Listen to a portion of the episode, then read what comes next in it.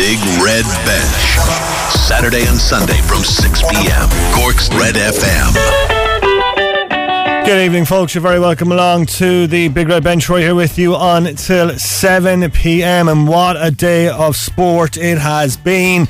I have just got my breath back from that Premier League title uh, running. We will uh, go through that all in just a bit, but it is Manchester City who are the champions after a fantastic comeback against Aston Villa. We'll, we'll go through all the full time reports as soon as we get them in. It's been a fantastic day for Cork. They have beaten uh, Tipperary today to advance to the All Ireland Series. Going to talk to Sean McGrath on that in just a little bit. You're listening to the Big Red Bench on Cork's Red FM.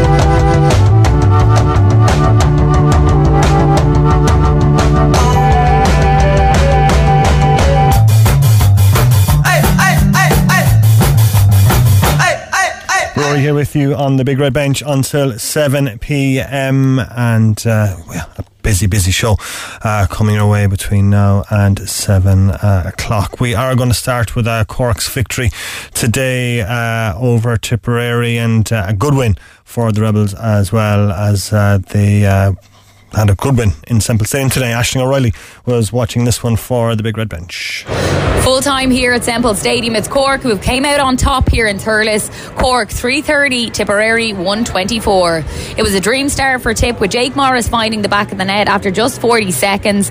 But Cork quickly found their rhythm and led by eight points at the break with goals from Darragh Fitzgibbon and Alan Connolly. Connolly once again opened the scoring of the second half, followed up by a Patrick Horgan free. Jason Forde got Tip's first of the half, but it was quickly cancelled out by Connolly once again. The Rebels looking very comfortable throughout, finding it a lot more time in the ball, with Tipperary finding it much harder to create the scores. It was 44 minutes gone on the clock when Patrick Horgan left the field to a massive applause, finishing up with five points for the day. And it went from bad to worse for Tip when Alan Flynn was given a red card. 63 minutes gone, and Darragh Fitzgibbon pulled on the ball along the ground to find Tim O'Mahony inside, who pulled on a first time to get Cork's third goal of the game to really seal the deal. Conor Lehane was very impressive with eight points, and it's the Rebels who now progress and play the winners of the Joe McDonagh Cup. Full time score Cork 330, Tipperary 124. And a great win for Cork. A reaction from Semple Stadium in just a bit. We're going to talk to Denis Hurley of the Echo a little bit later on as well. But literally just before we came on air, I spoke to Cork legend Sean McGrath. Right, for more on Cork's very impressive win over Tipperary, John by our good pal Seanie McGrath, and that is the word, Seanie, impressive. Oh, they were very impressive, Rory. Um, they started um, a little bit sluggish, Tip went 1 3 up, but after that, it was always going to be only one winner. Just was a fantastic performance, full of everything um, ferocity in the tackle, ferocious work rate, brilliant skills, some unbelievable individual performances. Um, mean, it's, ex- it's exactly what Kieran and the management have been striving for all year, I suppose. It was actually the complete performance, I suppose. It was incredible win in the end. And the swagger as well from that Cork performance, particularly in the first half, uh, when they were really motoring, was, was fantastic to see. It was. Um, like none more so, I suppose, than the performance of Conor Lehane, who got six incredible first half points, some unbelievable stick work. He was also involved in creating some scores. Um, Aaron Connolly again is a goal scoring machine. He could have maybe the goal chance looked like it was gone when he was kind of bottled up, but um, he showed great stick work to get away from his man, and then a brilliant finish off his left. And again, then Darragh Fitzgibbon towards um, as the half was going on, just continuing to run and run, take the ball on, and just hit the ball low to the ground was a fantastic finish. So the goals were excellent, the point scoring was excellent, and they gave nothing away. I mean, Jason Forde at times looked okay, got some very good scores. Jake Morris looked dangerous, but all in all, the Cork defence was really, really good. Um, nice and tight, give nothing away, um, and they can be well pleased with their performance. After the first two games, I mean, like the the I suppose the optimism around Cork and all but disappeared. I mean, like the change in the last two games has been fantastic to see, um, and stylistically, I suppose Cork just gone that little bit more direct, and it is paying dividends. It is, and look, I suppose I we were, we were all critical, Roy. Let's not kind of pretend that we were waiting for this to happen or that we felt it was going to happen because I, I don't think we really did. And I think the majority of people were critical. Um, but great credit due to the management. I think, look, they felt they had to try something after the Limerick game last year. They tried something for the first two games that didn't work. They haven't completely abandoned it. They still at times do go short, but they're definitely way more direct. They're definitely um, hitting the attack more regularly, and um, crossfield ball, some fantastic crossfield ball from in the first half particularly Mark Coleman across, I think might have been Lehane's second point, outside him, um, running across, and he took it and then slipped it off over his left. So the attack is working really, really hard. Their movement is incredible. Um, so yeah, from a style point of view, they've probably tinkered with it a little bit. Haven't completely gone away from it, but tinkered with it a little bit.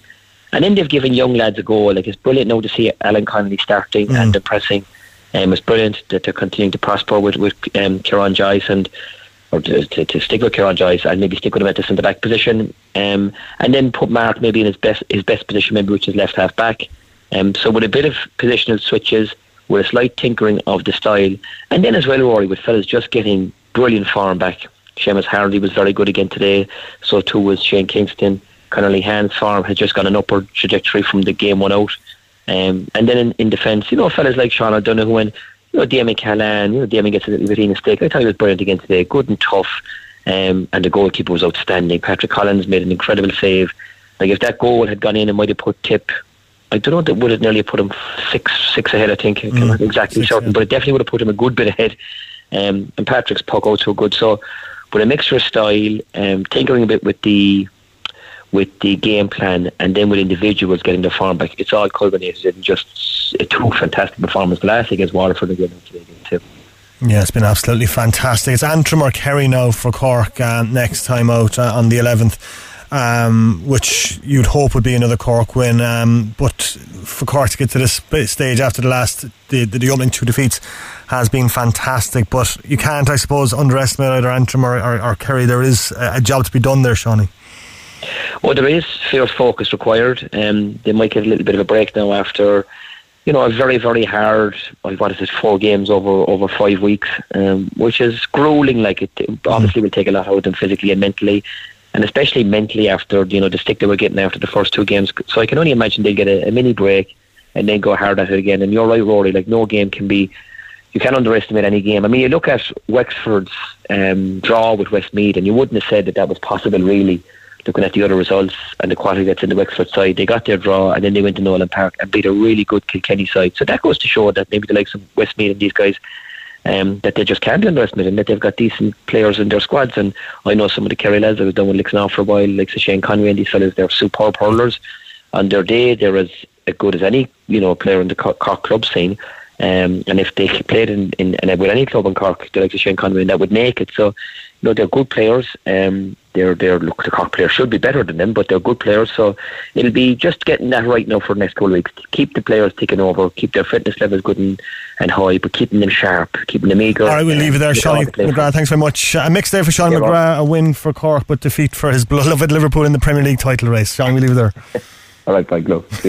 Sean, not too impressed with their that their. Um, Liverpool uh, not winning the Premier League title, but uh, Seanie absolutely delighted that Cork have uh, won against uh, Tipperary today uh, and won it in style as well. Terrific performance. 330 to 124 was how it finished. That means Cork are into the All Ireland series and they will face, as we were mentioning with Sean there, Antrim or Kerry.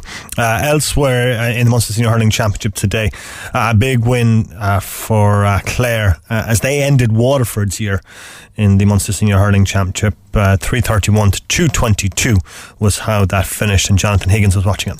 Full time at Cusack Park, where Clare have defeated Waterford by 331 to 222.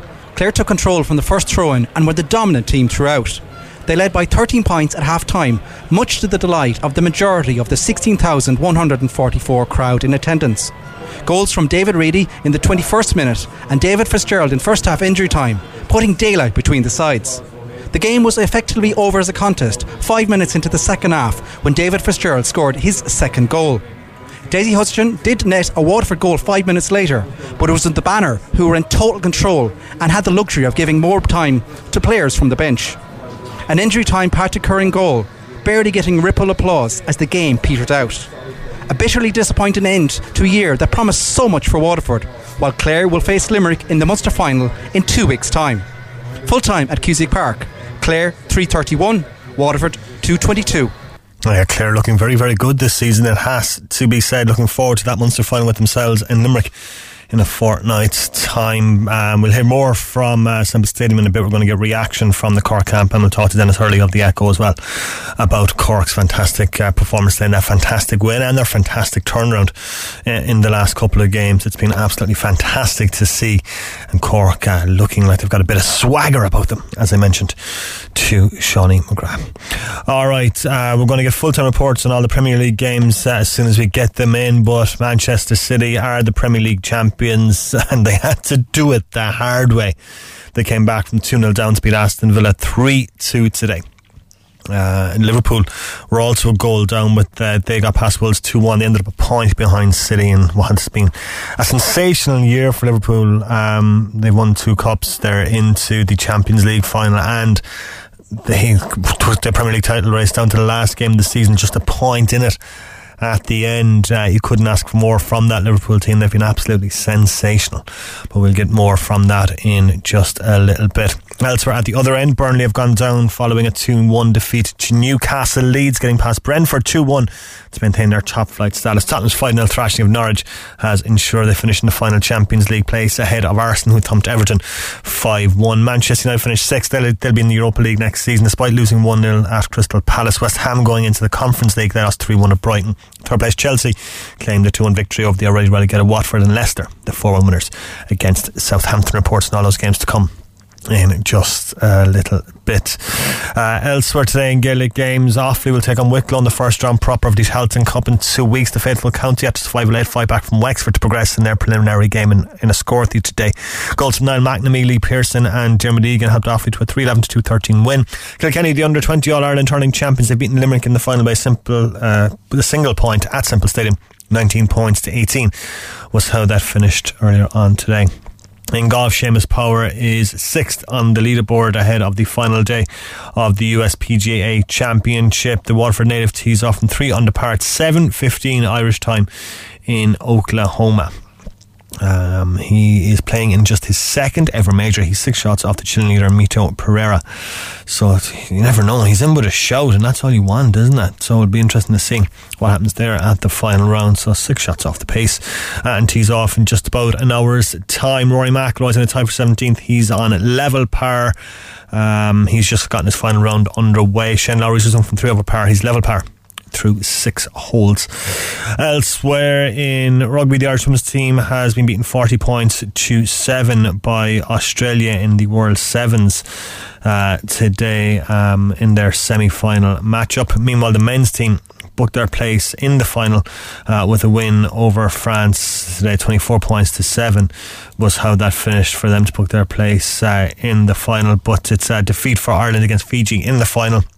It finished Fiji 29, Ireland 17 in the decider. In tennis, the French Open getting underway today in Paris with a couple of surprises already taking place. In the men's draw, the 2018 and 19 finalist Dominic Thiem is out. He lost in straight sets in the first round to the unseeded Bolivian Hugo Dellien. Meanwhile, the women's six seed Ons Jabeur of Tunisia lost in three sets to Poland's Magda Linette.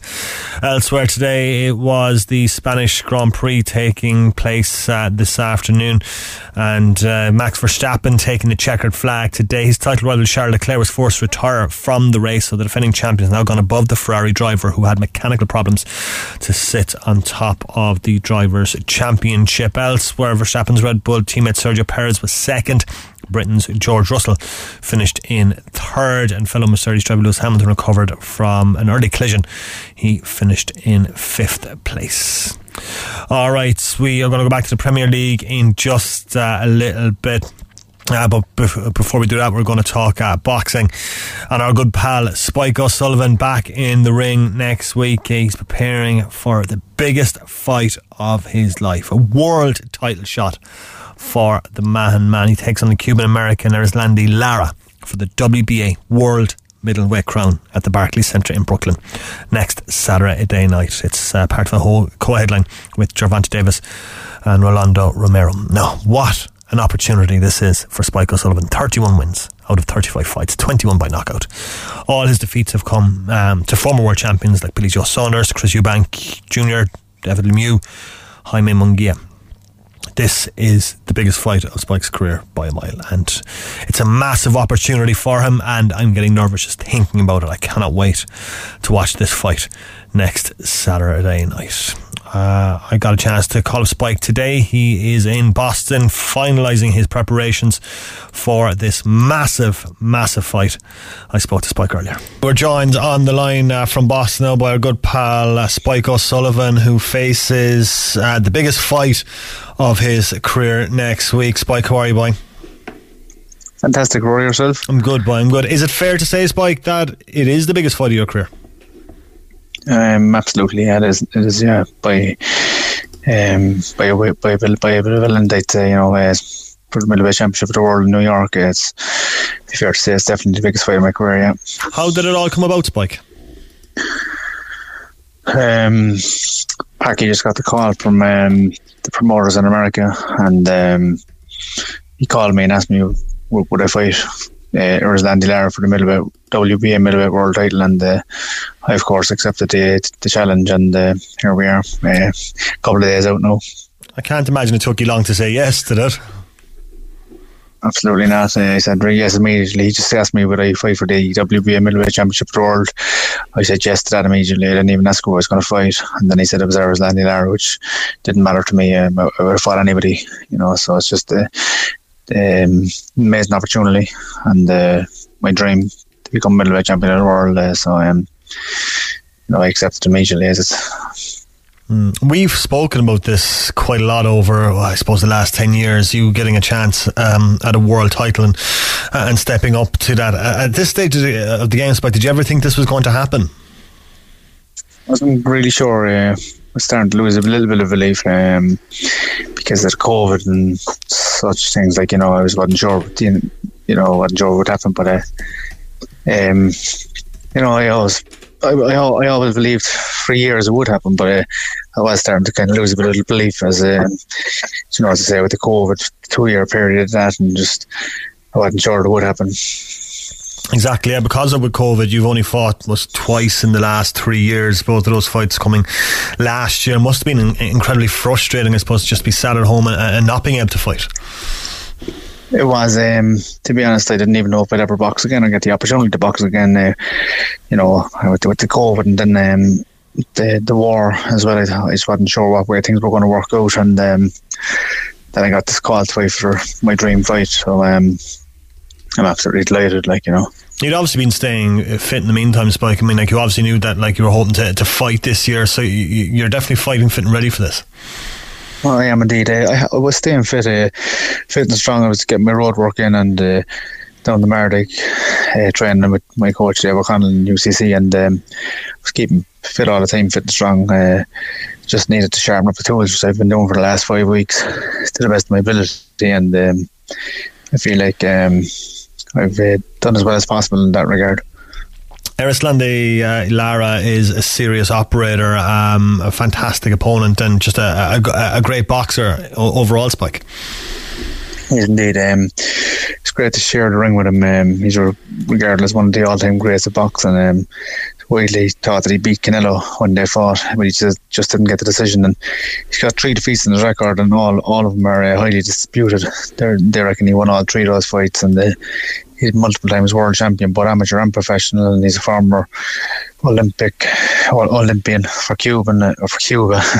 Olympian for Cuba. um, so um, it'd be a great way to win the title against uh, such a, uh, an amazing opponent. Uh, you're fighting in um, in New York next week. Um, like the fact that there's going to be such a, a, big crowd there, first off, but secondly, I suppose with the the massive um, Irish community over there, there's going to be a huge Spike O'Sullivan crowd in the Barclays Centre next week. Yeah, I'm after hearing uh, loads and loads of stories uh, of people travelling over. It's, it's great, and there's a big Irish community both in Boston and New York. I fought here several times, so, so there's going to be a lot of Irish there. Um, think um, it's going to be around 20,000 people at the fight. That's going to be absolutely incredible. Um, like, so, I mean, like, there's been a great buzz at home. Have you kind of been picking up on that? And I'd imagine the amount of messages that you've been gotten over the last couple of weeks since the fight was announced has been something else. Yeah, I've been getting a hell of a lot of messages. Um, Mostly from me saying, you know. Spike, come on the show, will you? I know, we eventually got there. Um, it's been it's been busy, you know, it's been hectic because, um, you know, it was relative uh, short notice for a fight of this magnitude. Um, you know, so I've been trying to cram in. I'm like a student studying um, at last minute, cramming all everything in, in that I get done. Um, I've been training every single day, twice per day for the last five weeks you know, so they've been super busy. yeah, you go into the fight, I suppose, Spike as underdog, and that's no bad thing because, as you know, the Irish, when they're underdogs and when they're not given much of a chance by the greater, um, wider public, I suppose, not the Irish public, um, that's when the Irish are at their most dangerous. Yeah, it's fair to say I'm be a significant underdog in this fight, but um, you know, I like I like a challenge, and uh, I've always said I'd go anywhere and fight anyone, and I think uh, you know, I'm kind of proven that. I've proved it over the years anyway, and uh, this is no different. And um, you know, I'm always up for the challenge, and uh, I kind of like going in as underdog because you've got nothing to lose, and uh, you're expected to lose anyway. Mm. I'll be I'll be, uh, I'll be there to prove them different. And Lara, like if he underestimates you, like as soon as you hit him with one of your, your patented body shots, he's not going to be underestimating you by then. Probably not. I think when uh, you know, but he's been in there with some great fighters, like you know, like uh, as I said, Canelo and uh, a lot of other guys, um, a lot of great fighters. Um, so he's he's, he's seen most uh, things, you know. And but I, I do believe um, I don't really care what people, other uh, boxing experts' opinions are, etc. Um, I believe pound for pound, I, I punch harder than any of them. Um, mm. Actually, in fact, I, I recorded the hardest punch they've ever recorded on PBC. Premier Boxing Champions. It's the same um, company we're fighting in for with this fight, so uh, they they know about that. You know, so I believe if I can hit him, you know, land my punches, I can knock anybody out. Uh, so I'll be going in for the knockout as per usual. exactly. Yeah, there was a great piece in the in the Sun yesterday with um, Kevin Byrne talking about you and uh, and Ronnie O'Sullivan, I suppose, and the friendship that you have, and also the fact that Ronnie became world champion this year, and, and that you're taking inspiration from that. Yeah, yeah, I actually missed that um, that article. It was, I flew over yesterday. Um, I got sent a couple of pictures. All right. Um, yeah, Ronnie, um, he's unbelievable, best snooker player of all time. Um, and hopefully, I can emulate uh, him and become world champion this year myself. Exactly, yeah, and um, just the, the, the thought of like waking up next Sunday morning as world champion, Spike. I mean, like it's something you've always dreamed about. Is it hard to kind of just put that thought out of your head and just focus on the task at hand and just put all your energy into Saturday night's fight and try not to get distracted by everything that's going on around you? I suppose. Yeah, it is, it's a little bit hard to be honest. Um, you know, I've been thinking that about it quite a lot, and for you know, for my my family, my brothers, my sister, my mum, my dad, my in-laws. You know, I'm all, I get on very well with all of them, and you know, of, of course, my children, and um, you know. Uh, it's, it's a bit emotional, really, because it's, it's, kind of been I've been uh, fighting for 33 years now almost, and uh, my 15th year as a professional. Um, so it's been a long, long, long road, and I'm, I'm, I'm almost there. I have this opportunity. Um, you know, um, I gotta, I gotta be as focused. I gotta be as focused as possible, and uh, I, am confident I can do that. You know, I, I think I'm going to do a good job um, in, in, being focused. I have a lot of experience. I've been in a lot of big stages before in big fights, and uh, I think I've gained a lot of experience from all those occasions. And uh, I think I can bring the best uh, that I have to this fight. Yeah, it's going to be absolutely fantastic. And um, I know Packy's probably like scouring over tape of Landy at the moment and just trying to get every bit of information he can on him. It's a, a massive week for Packy as well. He must be absolutely buzzing with this. Yes, yeah. Ivy is a first world champion as a coach, so um, he's he's excited as well. Yeah, we're, we're all excited. Everybody in the gym. There's a great buzz in the gym in Dublin, the Celtic Warrior gym about this fight. It's the biggest fight that we've ever had. Like you know, so um, yeah, we're all uh, excited and. Uh, hoping I can uh, do the job. Yeah, everyone in Ireland's excited for it, but more importantly, everyone in Cork is excited for you, Spike. Um, go get it done, buddy. Uh, cannot wait to see you perform next Saturday night. And uh, look, it's it's yeah, it's a massive occasion, and I cannot wait to watch you next Saturday night. Thanks very much, Rory. Rory, uh, you know, um, now that now that they've actually almost uh, got there and uh, achieved uh, what I've always wanted. Uh, mm. I kind of come to the stage where I kind of want to do it more for um, for everybody else to support me and for my family, and uh, you know, uh, I think it would bring them fierce uh, joy. You know, so I'm going to try and try my hard to do, hardest to do it and give it everything I've got uh, to try and do it for for all those people. Champ, cannot wait to see you perform, buddy. Have a great week. Thanks, Rory. Thanks very much. Appreciate it. Yeah, delighted as always to be joined by Spike O'Sullivan uh, ahead of the biggest week of his career. A world title fight next Saturday night in New York uh, as he takes on uh, Erislandy Lara, the current champion this is for the world middleweight crown. It's absolutely incredible stuff, and uh, yeah, I cannot wait to see Spike next week. And fingers crossed, uh, Spike will do the business, and we will be talking to a world champion on the show next uh, Saturday evening. Still waiting on full time reports to come in, um, or Sunday evening, I should say, because the fight's on next Saturday night, and that'll be early hours uh, of the morning Sunday. So, yeah, I'll be certainly setting the alarm for that one or staying up all night. Don't think I'll be able to sleep with the nerves. I'm waiting for Spike's world title fight, but we'll keep an eye out on that one and go on, go on, Spike, go get it done, buddy. Uh, still waiting on full-time reports to come in uh, from the Premier League.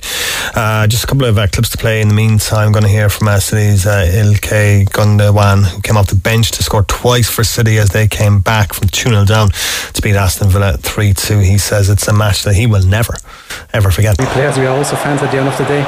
These are the days that you look back, to look back to, and yeah, it was an unbelievable one.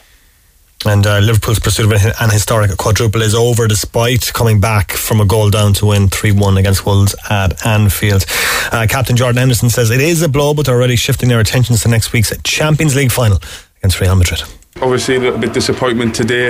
Um, we've got to say congratulations to City, of course, um, but then focus on um, on the job next week. A huge match against a really good side, and um, we'll have to be at our very best if we want to come away with the trophy. Yeah, it's uh, heartbreaking stuff uh, for Liverpool, but I guess to say that Champions League final next uh, Saturday evening is going to be an absolute cracker. Uh, Liverpool, Real Madrid in the decider doesn't get much bigger than that. Still to come on the show, we are going to uh, talk basketball and we are going to uh, hear more from uh, Stadium. We're going to get more reaction from the Cork camp and we're going to talk to Denis Hurley as well. The Big Red Bench, Saturday and Sunday from 6 p.m. Cork's Red FM. Roy here with you on the bench until 7 o'clock tonight. Thank you very much indeed for joining us this evening on Cork's Red FM. We're going to hear more from Semple Stadium and we're going to hear from uh, Cork manager Kieran Kingston very, very shortly. And we're going to talk to the Echo's Denis Hurley about uh, Cork's performance today and I suppose where they stand in the, uh, the All Ireland picture now after two fantastic games, after two poor games. So it has been the very definition of a mixed Munster Championship uh, for Cork. But brilliant today against Tipperary, brilliant last week as well.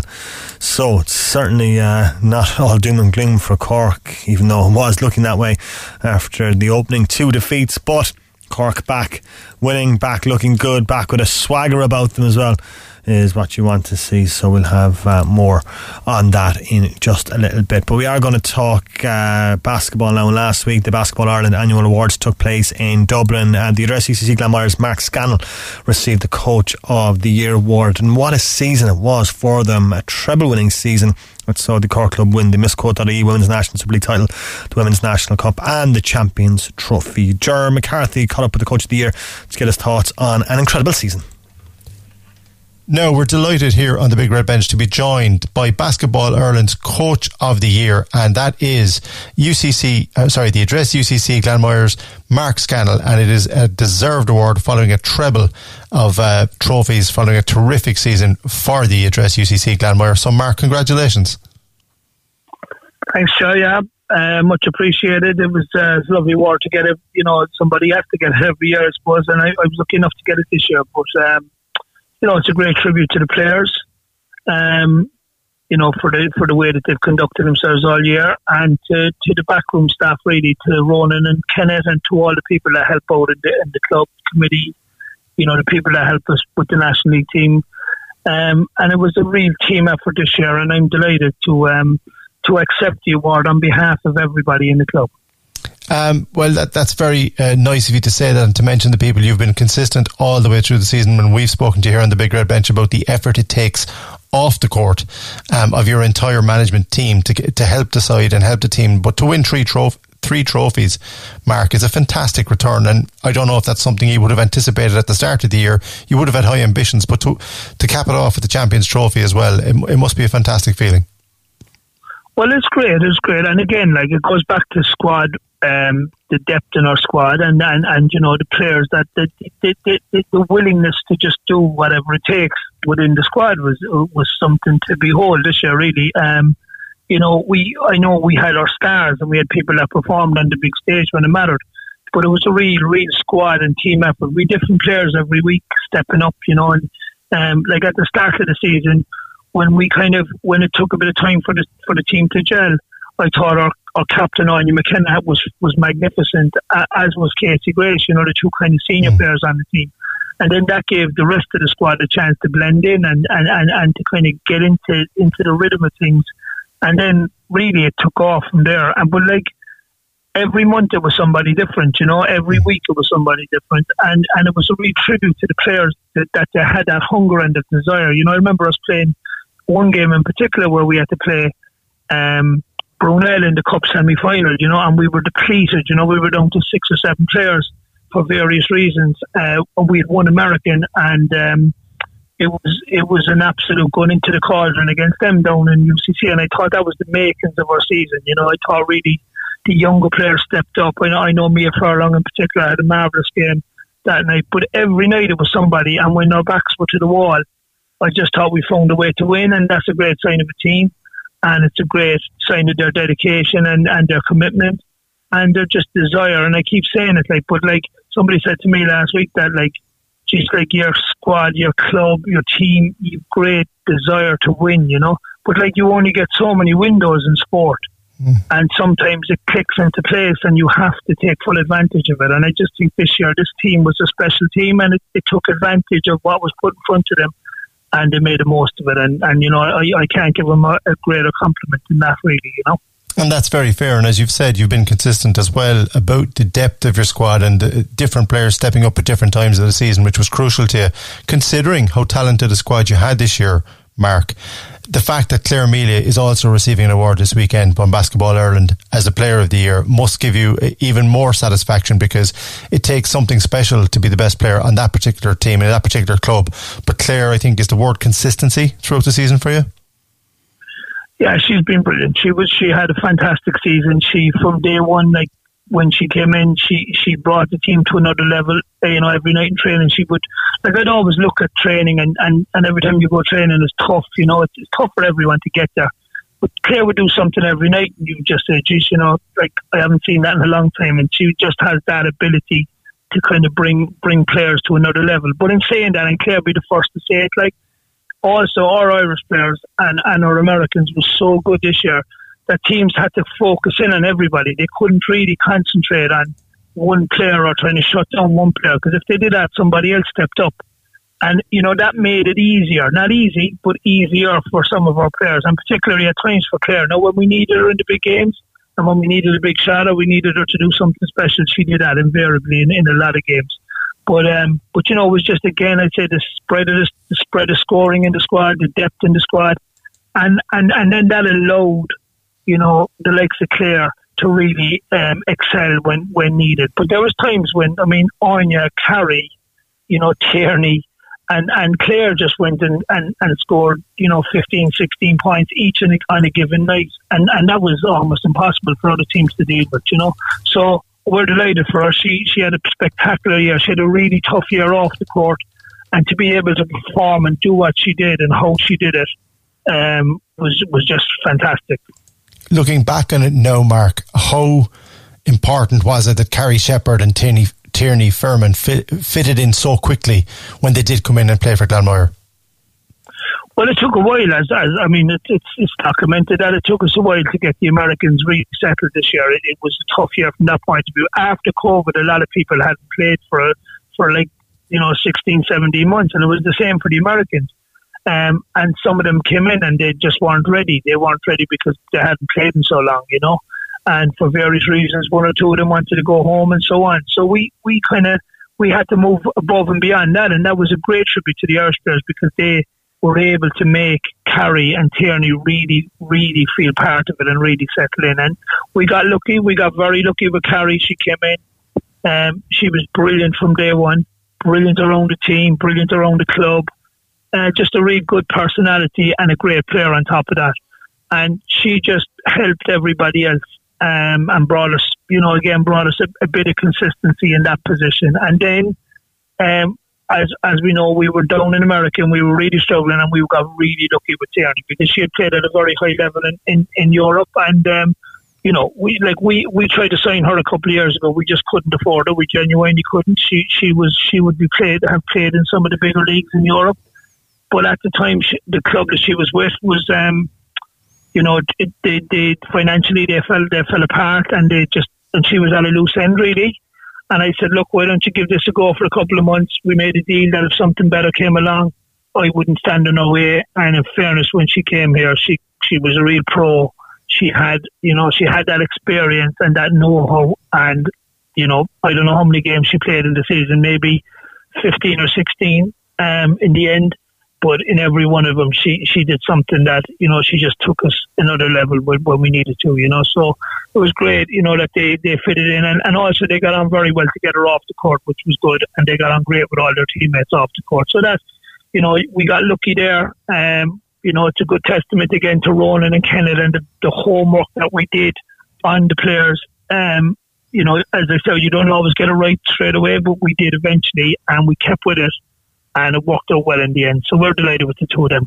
It certainly did work out well in the end. A fantastic season for the Address UCC Glanmire, winning the treble, three trophies for yourself, and now the Basketball Ireland Player of the Year in Claire Melia, and a deserved accolade for the Basketball Ireland Coach of the Year to you, Mark Scannell. Thanks for all your help throughout the season here on the Big Red Bench. You've been absolutely brilliant to us with uh, organising players' interviews and talking to us whenever we, we asked yourself. And look, enjoy the weekend in Dublin. It's well deserved, and we look forward to talking to you again next season thanks, Jaron. Thanks for everything and all the support and the help that we get from from you know Red FM because it's very important again for our sponsors and for for the club in general that, and that people know that we're there and we're, we're we're trying to do the best we can to bring on women's basketball as best we can in the in the in the city and in the country. You know. The Big Red Bench on Cork Shell FM. Really interesting chat there with Mark Scannell of the Address UCC Glanmire. Uh, and what a year it was for them. Um, a treble winning season. Mark Scannell is an incredible coach and he gets the most out of his teams. He gets the most out of his players. And you can see the players want to play for him. They play for him. It's fantastic to see. And uh, well deserved Coach of the Year award as well presented to him last week. Uh, the Women's National Super League title, the Women's National Cup Champions Trophy. Not a bad return, it has to be said, um, for Mark Scannell this year. Congratulations to him and uh, congratulations to everyone um, involved with uh, the. Um, with Ambassador UCC Glanmire, it has been uh, or the address UCC Glanmire, I do beg your pardon. It has been such an incredible year for them, and basketball and Cork going from strength to strength to strength. And Jura's covered it all this year on the Women in Sport podcast. You can get that podcast uh, on redfm.ie and from wherever you get your podcasts uh, every um, Thursday afternoon, 12 o'clock is when it goes live. So be sure and check back in um, for that because it is certainly well worth checking out. Um, every Thursday in Jersey, fantastic work there um, on the Women in Sport podcast. Be sure and check that out. Um, and yeah, and it was great to hear from Mark Scannell. Great to hear such uh, kind words from Mark as well at the end there for all the work that Jar has been doing. Uh, we are going to go back to Semple Stadium. going to talk to Denis Hurley in just a little bit. Uh, going to hear first from uh, Kieran Kingston, Cork manager, speaking in the uh, post-match press conference. Obviously, um, after our first two games, getting out of getting out of Munster was a was a, was a challenge in itself, to say the least, and um, it's great to get out of it. Yeah. Were you nervous when when the penalty was awarded? Possibility going seven points down. Ah, yeah, we went six points down. That was very disappointing. Our start was very poor, um, and that was really, really disappointing. Could have been could have been further down, uh, but I thought the character the lads showed from there on in um, to go six down. I think it was was the highest, and then to go 15 up in the second half was a massive turnaround. I think the Flying go winning by 12, so that's a huge turnaround. And uh, I thought the lads during that period never panicked, um, stuck to the game plan, believed in what we were doing um, albeit uh, you could have panicked and start lumping it or start doing different things, but they didn't. They stayed with the process, stayed with the plan, believed in what we were doing, believed in themselves, and uh, and turned around coming into half time, which was I was really proud of them that. And I suppose the key factor is that the Waterford game was built upon rather than rather than you know there being any inconsistency again. Yeah, look, two games doesn't make us a consistent team either, um, and, and certainly one didn't last Sunday. Like we know how important last Sunday was because obviously it was backs to the wall, lose you're out, and today we approached it in exactly the same way, knockout game as far as we are concerned, and, and it's Cork and Tipperary. We all grew up on tales of Cork playing tip and Munster hurling, and especially up in Thurles, and. Uh, and you could see that today. Like if the game, this, if today was happened to be a dead rubber game, I think the approach of both teams would be the same because it's still Cork and Tip and massive pro country in Tipperary playing for their jersey and playing for their supporters and playing for their, themselves and the team, and, and the same with us playing Tipperary.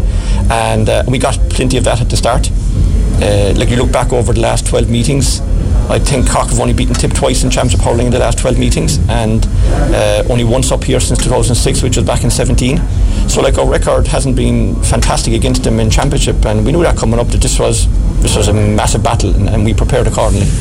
Um, I suppose you're glad of the, the three week break now yeah, after two two tough games back to back. Yeah, look, you know, a bit of momentum. you'd nearly rather be playing, yeah. you know, but uh, we're not in control of that. Like we didn't do enough in Munster to to be involved in the Munster final. We'd love to be involved in the Munster final. We didn't do enough. We were involved in the league final. We did enough to get there, didn't perform, and we just we didn't do enough to be in the Munster final. So we don't deserve to be there. Uh, we on the skin of our teeth, I think we're the first team to get through having in, the, the in the round robin, having lost the first two games, and, and that was our aim after after the first two games, and that was only that was only game in town. Um, so we're delighted with that, but disappointed that we're not partaking in the Munster final because you have three competitions to play for. The league we lost, the Munster we're out of, you know, so we're in the third one now. What you put the turnaround in the phone down to? Yeah, Sorry? What you put the turnaround phone down to? Like three weeks ago you were here. Yeah, look, we, we were like uh, I suppose the league, the league in itself, like we uh, we ran from game to game and, and not in any way making excuses, but we didn't have a lot of time to tweak or change. And when we when you got a bit of a run in the league, you're kind of sticking with the same maybe in stuff in the way you're doing things and the way you're training and whatever. And we didn't get a, a chance to do a bit of a block. Um, we tweaked things since then. We had harsh lessons and uh, um, a lot of lessons learned in those in league final, the first two championship matches. But I think the key thing, um, I don't know if Mark mentioned it or not, but we spoke about it that even after losing those three big games in a row, um, the group never panicked. Uh, the players didn't panic. We didn't panic.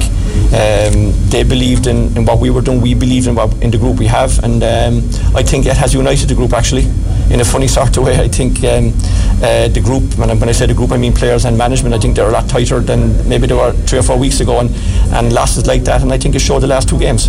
Talk with the changes like Alan Connolly's come in four goals in three games. So yeah, I mean things like that, like in you know mix up your game plan a little bit as well, you know, and, and you learn those lessons through defeat. If you keep winning, you don't learn those lessons through winning. You learn through defeat, and but you've got to take the lessons as well, and you've got to have the I suppose the mix of players, 20, 20 players in any game that can adapt to whatever's presented to you. A gala win down to 14, have a man up, and you have to the players to mix it, go long, go short, go through the lines, uh, play with 14, play with, as I say, with, with, with, a man extra, and, and uh, we're trying to get that balance right. And we're look, look, this is not in any way saying we, what, what, have we done? We've got out of Munster. That's it. That was our objective was to get to Munster final. We haven't done that. We got out of Munster. It's no more than that. And when we're certainly not going to get carried away. Uh, we're delighted to be still in the championship in the All Ireland series. We're not in the Munster, champ- Munster as I said. Uh, we are delighted to be in the All Ireland series because it didn't look like it a couple of weeks ago. Uh, and we were, I suppose the obituaries were written for, for the whole the whole group. Um, so that's great, but look, we've an awful lot to learn and a lot to do. Did you have any doubts behind closed doors, Kieran, yourself, or did you always believe in what you were doing? Absolutely. I wouldn't have taken this job if I didn't believe in this group of players. I have massive belief in this group of players. Massive belief. And if we had lost the last two games, I would still have fierce belief in this group of players. I wouldn't have come back in to them a couple of years ago when they asked me to if I didn't have belief in them. And that belief is only, but my belief in them has only grown. And do you think they can go to another level now, just on the back of the confidence of those two? Well, we need we need to because um, like we were stopping times today. Um, start another day that start could put you away. The game is over. Like if the penalty went in suddenly, you're chasing the game and it, it might be closed down. The game's over. So like we need, we've an awful lot to learn, a lot to do. Um, so we've huge amount of work to do, and we'll try and cover as much as we can of now over the next uh, three weeks. Do you still feel like you have a point to prove almost as well, like just even after losing a couple of games, well, which is not a bad thing necessarily. Yeah, look, we're obviously a point to prove, like in Cork, because like unless you win every day, you have a point to prove the next day, and, and uh, um, we can only deal with what's in front of us and control what we can, and. and uh, after last Sunday, we parted up on Tuesday night, and that was the end of it. And uh, it didn't matter really. Last sorry, the Sunday was irrelevant unless we delivered today, and we had to back it up. And again, today is irrelevant unless we back it up the next day. Kieran, a lot of negativity in Cork after the first two games, but a very good following out there. Despite that, I suppose, is that Is that Yeah, I mean, something look- that the, the team draws from? Yeah, look, um, I said below in Walsh Park last Sunday that uh, when the players mentioned afterwards that he thought it was 10,000 Cork people because the, the, coming down the stretch when we needed we needed a Cork support, they were absolutely awesome. And uh, Cork people love their hurling. Um, and I suppose when you get to an All-Ireland final, league final, expectation goes up. Uh, then you don't deliver, criticism goes up accordingly. Uh, but like that's that's the game we're in, and, and we have to deal with that as a management team and as players, and, and we can deal with it. We've as I say, we wouldn't be in this. We're privileged, privileged to be in the position we're in as players and management, and not everyone can do or would do or would take the risk of doing what we do, and that's what makes inter-county players and backroom team and all that goes. That's what makes them different. And if it wasn't different, then you wouldn't have thirty thousand people coming to coming to see them play. And Cork supporters are awesome. Um, and of course, there's negativity, as, as you said, there was a lot of it out there. Uh, we would think some of it unjustified, uh, but then again, that's our view. As I say, you know, you know what opinions are like. you know what to say about opinions. Yeah, and so that's you know, you got to look, and then you got to look as well who's giving the opinion. You know, uh, so you got to you got to look at all that as well. And just finally for me, injury-wise, does anyone I know? Yeah, not. haven't got a chance yet now to see um, a couple of knocks there. Damien Cahalane, Peter Monacchia, Rob Downey. Uh, we had a couple of niggles there, and as I've said, obviously Darrell Leary's still not back. Um, but we got to assess it now, and probably during the week. But I'm not really sure. But there's nothing from from what I know in just a brief brief minute in the dressing room. There's nothing major there. The Big Red Bench on Cork's FM, and that is Kieran Kingston in conversation with the uh, Assembly GAA journalists uh, up in Semple Stadium after a great win for Cork today and uh, a great comeback from their opening two defeats uh, and Cork bouncing back in style in the past week. Denis Hurley of the Echo was in Semple Stadium watching this one today. Uh, and Denis, that was just uh, a tremendous performance from Cork pretty much for the entire 70 minutes. It was it was very good, Rory. Yeah, um, eh, I, I suppose maybe the first first eight or ten minutes you might you might leave out from it, given given the tip of such a good start and Cork were a bit slow getting going. Um, obviously, there was uh, I suppose a stroke of luck attached with uh, the way that the, the penalty hit the post, and then Cork went up the field and got a goal, a six point turnaround. But from there, really, Cork really pushed on. They were they were a lot better than Tip. Maybe a little bit sloppy in the final quarter when the game was won, but overall, um, definitely a case of building on what they did against um, against Waterford, getting the win they needed to, and just moving on into the, the knockout stage, which few people would have uh, ex- expected um, when we were here in Thurles uh, three weeks ago against Clare. What's been the biggest change from the opening two games that you've seen, Denis, in the past week? Um, it's it's hard to to kind of put your finger on, on one specific thing, but I there there does seem to be a stronger sense of kind of of, of work rate, just you know off the ball, and and guys just kind of you know putting in those extra yards just to make sure that the opposition don't have it easy and can't play through them, and then it, that leads to more attacking chances. I don't think I don't think Cork's ability to get scores was ever really in doubt, but it was just that they weren't getting the opportunity to get those scores. If if that makes sense, um, like the the Clare game coming off the back of the Limerick glass was a, a real low. Cork just did not ha- have their have their levels at the required rate that day. But in fairness to them, they've gone away. They've they've looked at, at what they weren't doing well, and they they put it right. They they were playing for their lives against Waterford, but they did that, and um, they they've built on it built on it since then. It was the Conor Lehane show times as well today, Denis. He was basically unplayable from a, a Tipperary pers- perspective today. Yeah, absolutely. Um, but five years ago, Cork went to, to Thurles to take on Tip, who were All Ireland champions. They were unfancied and they beat them. And Conor got 10 points that day, five from playing five frees. So he got eight, but seven of those were from from play, and he got one free after Patrick Horgan had gone off. He was just really, really, um, really on form. But as much as the, the points caught the eye, it was that kind of extra work off the ball, you know, involving build up play, working hard for the team, and Kieran Kingston outlined that. And ultimately, that's what's going to win you games. Like guys just willing to to get every last drop out of themselves. Um, I suppose earning the right to get the scores, um, and and Conor definitely exemplified that as he did against Waterford as well last week. What's going on with Tipperary, Denis? They had just such a, a dreadful, dreadful championship, four defeats, and they didn't look at all at the races today. Yeah, I think it's it's just a case of being in transition. Really, you know, they were without Seamus Callanan for for all the Munster Championship. Pádraic Maher has retired.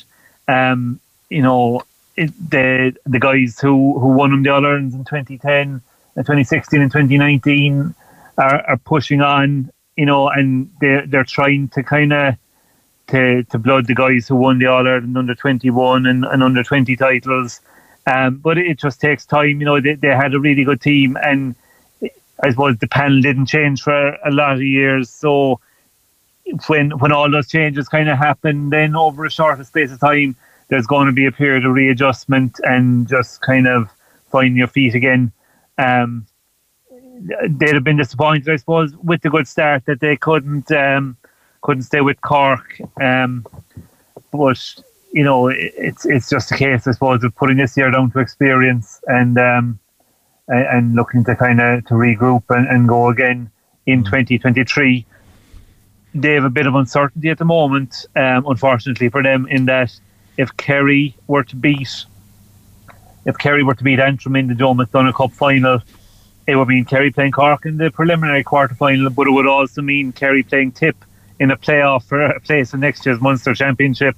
Um, and so Tip have, have two weeks of uncertainty where, you know, nobody is is probably have a mind to, to keep training, but they probably have to do some little bit just in case they are called upon to to play um, to play Kerry at the end of the month. If if Kerry do lose Antrim, then Cork will be playing Antrim. Kerry'd be playing Wexford, but Tip would um, wouldn't have to, to face into that playoff. Yeah, and Antrim or Kerry to come for Cork, I suppose no uh, room for complacency from Cork, but um, I suppose either game is a, a game you expect Cork to win. Oh, you would, and you'd expect them to win to win comfortably, um, and be be ready then for an All Ireland quarter final a week later against um, against the losers of the Leinster final. Obviously, Cork won't be thinking like that, or you Mm. should hope they won't anyway.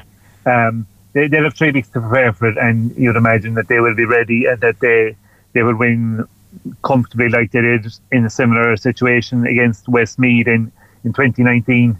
Um, I suppose the bottom line is that they're there after the the, the poor start, um, and I suppose you know the graph is uh, the graph is pointing upwards for them. Certainly is. All right, Denis, thanks for joining us today. All right, thanks, Rory. It's Denis Hurley there from uh, Semple Stadium reporting on the game uh, for the Echo. You can read Denis in the Echo and online at echolive.ie. Before we wrap up, uh, going to hear from uh, Cork's Mark Coleman, who was uh, speaking to the assembled media.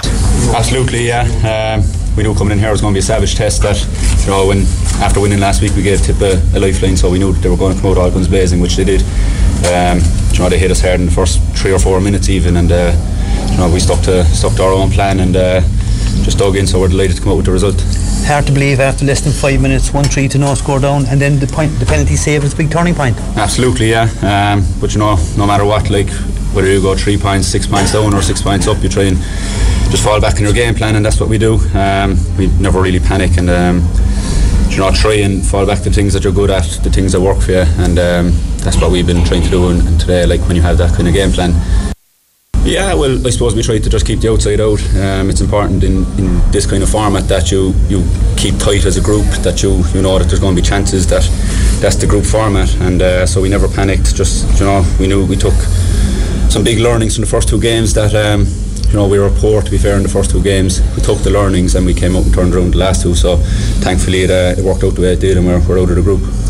Within your group, Mark, were there a few honest conversations had after the Clare game? Absolutely, there has to be. Um, you know, we, we knew that we weren't we didn't play to our own standards. When you don't meet your standards, you have to, you know, ask why. And so there has to be those conversations. And it's not even hard. It's just take the learnings from it, really, more than anything. Why what went wrong and try and fix it. So it's the same as any poor performance. That's what you do.